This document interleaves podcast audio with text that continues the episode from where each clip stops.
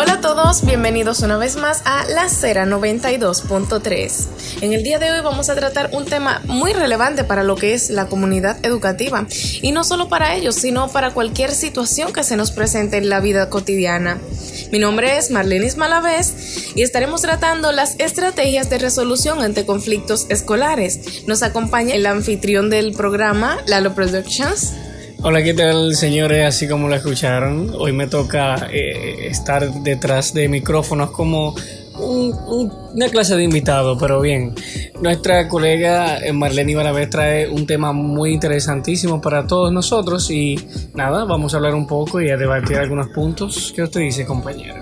Claro, estoy totalmente de acuerdo, ya que este es un tema que se nos presenta a menudo en nuestra vida cotidiana y creo que es importante conocer sobre él para saber desarrollarnos ante estas situaciones. Bien, vamos a empezar eh, obviamente por el principio, valga la redundancia, y es preguntando qué es o qué son los conflictos educativos. Sabemos casi todo lo que es un conflicto, pero educativo, ¿qué es?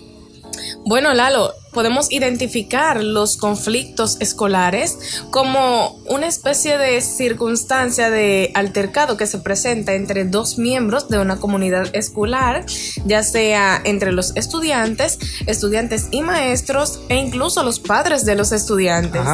Esto se puede desarrollar tanto en el aula como en el plantel educativo e incluso fuera del centro educativo, en los alrededores. Un ejemplo, o sea, no solamente bueno, todos sabemos, incluso cada uno de los, de, los que nos escuchan, han tenido su altercado de cuando éramos muchachos y eso. Pero eh, yo creo que no hemos escuchado mucho sobre conflictos así entre profesores, padres, etcétera, etcétera. Un ejemplo, ¿cuál sería? Vamos a ver. Bueno, mira, existen circunstancias como que hay padres que les gusta que sus hijos se sienten en la parte delantera.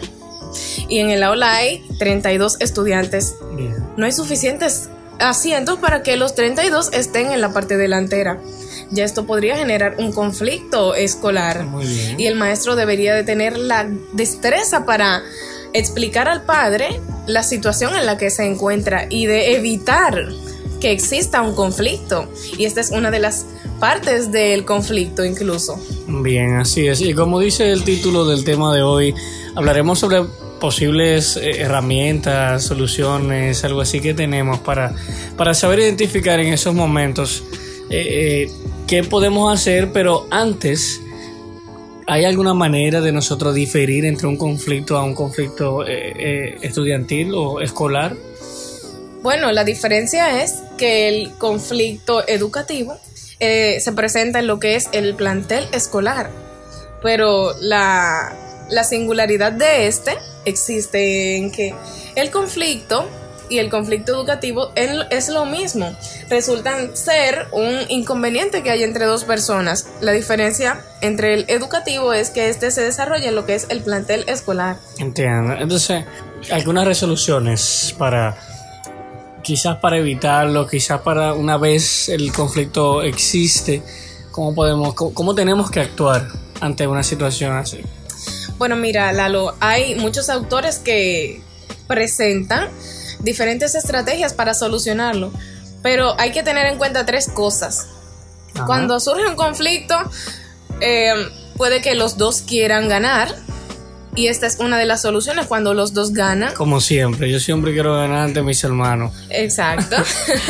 Eh, exactamente, nadie quiere perder está cuando los dos pierden en este tipo de conflicto. Hay un mediador que tiene la capacidad para discernir entre las posibilidades presentadas por los que están en conflicto, los sujetos, y determinar que ninguno de las dos tiene la capacidad para ganar.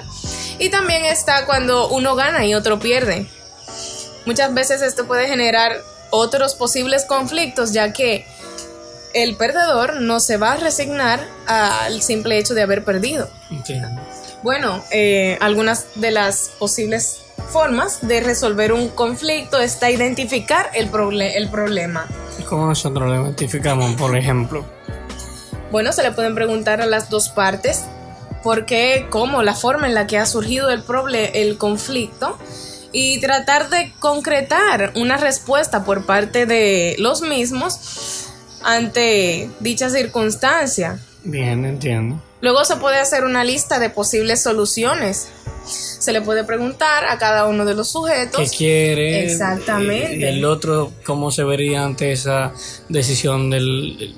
yo creo que, que ahí se podría encontrar la, respuesta de lo primero, cuando uno pregunta lo que quiere, entonces ya sabemos de qué se trata. Exacto, que presenten las posibles alternativas que ellos desean para poder estar a gusto y que ambos resulten estar de acuerdo. Luego está el valorar esos resultados e identificar cuáles son los apropiados para que ambas partes resulten a gusto y no haya ningún tipo de inconveniente más tarde. Algunas de las posturas que pueden adoptar las personas en conflicto pueden ser competir. Esta persona mantiene su posición firme y no se sujeta a la posibilidad de que está equivocado y esto es algo que puede generar muchísimos conflictos en base a este, ya que debemos estar abiertos a las expectativas y a que la opinión del otro también sea certera, exacto. Hay otras personas que optan por evitar, que es la segunda. O sea, esta persona muchas veces decide limitarse a expresar su opinión con tal de de no continuar en este conflicto y en esta constante discusión. Luego está acomodar, que en esta parte eh, uno de los dos sujetos en conflicto decide, decide acomodar, valga la redundancia, su postura para poder satisfacer un poco al otro y de este modo solucionar el conflicto. Es como dicen mucho, darle la razón del loco. Exactamente. Luego está negociar. Esto consiste en variar tu, postura para también acomodarla y llegar a una solución que sea viable para ambos. Y por último está colaborar. Eh, aquí se favorecen los comportamientos cooperativos para satisfacer al máximo los intereses y las necesidades de ambas partes. Entiendo. Mira, pero en este caso estamos hablando de, posibles soluciones dentro de los individuos que están discutiendo o, sosteniendo ese conflicto eh, estudiantil o educativo o escolar. Exactamente. La primera que escuchamos sería ya como en tercera persona o una tercera persona eh, poder involucrarse en el asunto y, y solucionar el problema. Bueno, un tema muy muy interesantísimo, señores. Esto es cortito, simplemente una pincelada para una pequeña comunidad de personas interesadas en el tema. Y nada, mis saludos especiales a la, comunidad de la Cera 92.3. Recuerden que estamos aquí en, en Spotify, también Apple Podcast y en Google Podcast. ¿Algo más que decir, compañero? Bueno, nada, encantada de compartir con todos ustedes, informándoles y orientándonos acerca de lo que son los conflictos. Es algo muy interesante. Les sugiero a los oyentes que sigan sintonizando la Cera 92.3. Muchísimas gracias. Mira, eso es una muy buena idea. Se me ocurren esas pequeñas cápsulas de información o cápsulas informativas con Lalo Productions. Muchísimas gracias. Pasen muy buen resto del día.